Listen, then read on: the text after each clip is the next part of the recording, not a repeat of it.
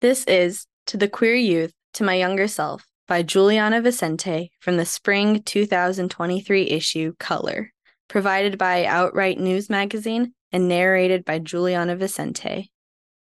To the queer youth, to my younger self, coming out is hard in so many ways. I came out to myself when I was 18 years old. Well, I didn't come out. Rather, I abruptly clarified it to myself that I like women. Big deal.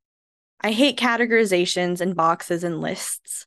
Yet, it also relaxes me to put things and ideas into categories, boxes, and lists. The LGBTQ plus spectrum is mind blowingly expansive, and as I'm sure you already know, it is so beautiful. The multitudes of identities and expressions, the inexplicable drive toward activism, the intrinsic nature to care for others, it is all so wonderful. And frankly, the term coming out reduces our minds, our bodies, our experiences into moments of uncomfortable conversations that can often lead to distressing responses. According to the 2022 National Survey on LGBTQ Youth Mental Health from the Trevor Project, 73% of LGBTQ youths between the ages of 13 to 17 experience symptoms of anxiety, and 58% experience symptoms of depression. This is often influenced by internalized homophobia, lack of parental support, absence of queer communities, and other childhood experiences.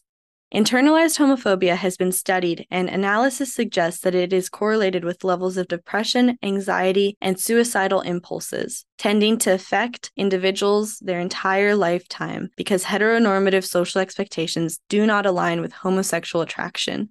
To make matters worse, homophobia, bullying, and a fear of rejection forces young people to silence themselves and their identities from those around them, and ultimately creates an additional stress that can trigger anxiety or depression. All of these debilitating forces have a direct effect on the way young people view themselves and react to the world around them. As a young, queer Latina myself, I can attest directly to the statement. I wasn't able to come out to myself for what felt like an eternity. I remember having my first real crush on a girl in the sixth grade, but I didn't actually acknowledge that for another six years. The reasons? I was raised in a Catholic Latino household, and I assumed I would inevitably find my Prince Charming. Despite feeling no genuine attraction to the boys my age, I thought all I needed to do was find the perfect formula to success. Maybe if I dated all of the popular soccer players like my mom, I would eventually find the one like she did. I hoped that if I liked enough guys, one would stick. Time that I should have spent enjoying friendships and crushing on girls was instead used to hyperfixate on finding the perfect boyfriend. I also dealt greatly with anxiety and depression, due in part to the cognitive dissonance I was feeling, which acted as an additional barrier to discovering my queer identity. And because of this, I feel I robbed myself of queer adolescence. Second, adolescence. The idea that some queer people experience two periods of adolescence one during their teenage years, where they experience puberty and the awkward physical changes that come with it. The second happens after coming out, or when one is finally safe to be open about their identity. Adolescence is normally a time to discover yourself, make mistakes, and grow, but as queer people, we are robbed of these experiences during our teenage years. Many grow up with no feeling of LGBTQ plus community. We are unable to find support from our peers and have no access to queer resources, whether that be because of a complete lack of resources or the fear of exposing our true selves to the world. We aren't usually given the safety and comfort to explore our sexualities and bodies. Second, queer adolescence can happen at any point of one's lifetime, whether that be at the age of 20 or at the age of 70. During this period, we are finally able to explore and rediscover ourselves and our identities. College was a breath of fresh air. It was my chance at a second adolescence. For the first time, I found myself outside of my family's influence and in a space that embraced all identities.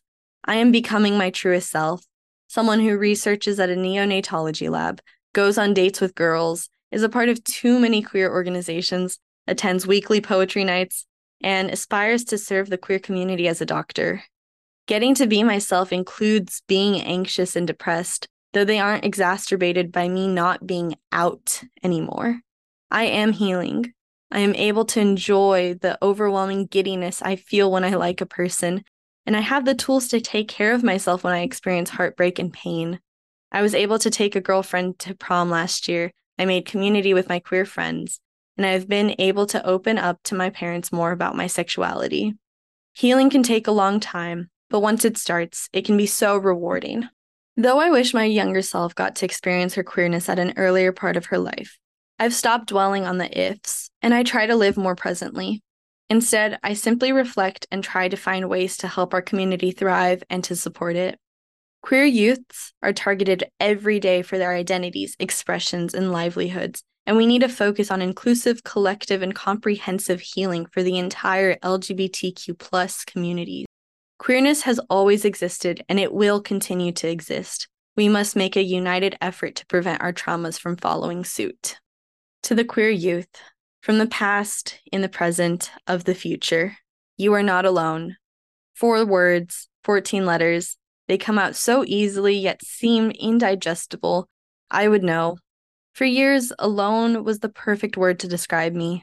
Yet here I stand, at 21 years of age, writing to you, and I'm not alone. The journey here wasn't easy, and yet I know I'm not done. Healing requires a conscious effort that lasts a lifetime, but it is worth it. I am slowly becoming the person I have always wanted to be. I hope this letter, my teenage ruminations, my euphoric second adolescence, brings you whatever you need, whether it's laughter, grief, hope, or healing.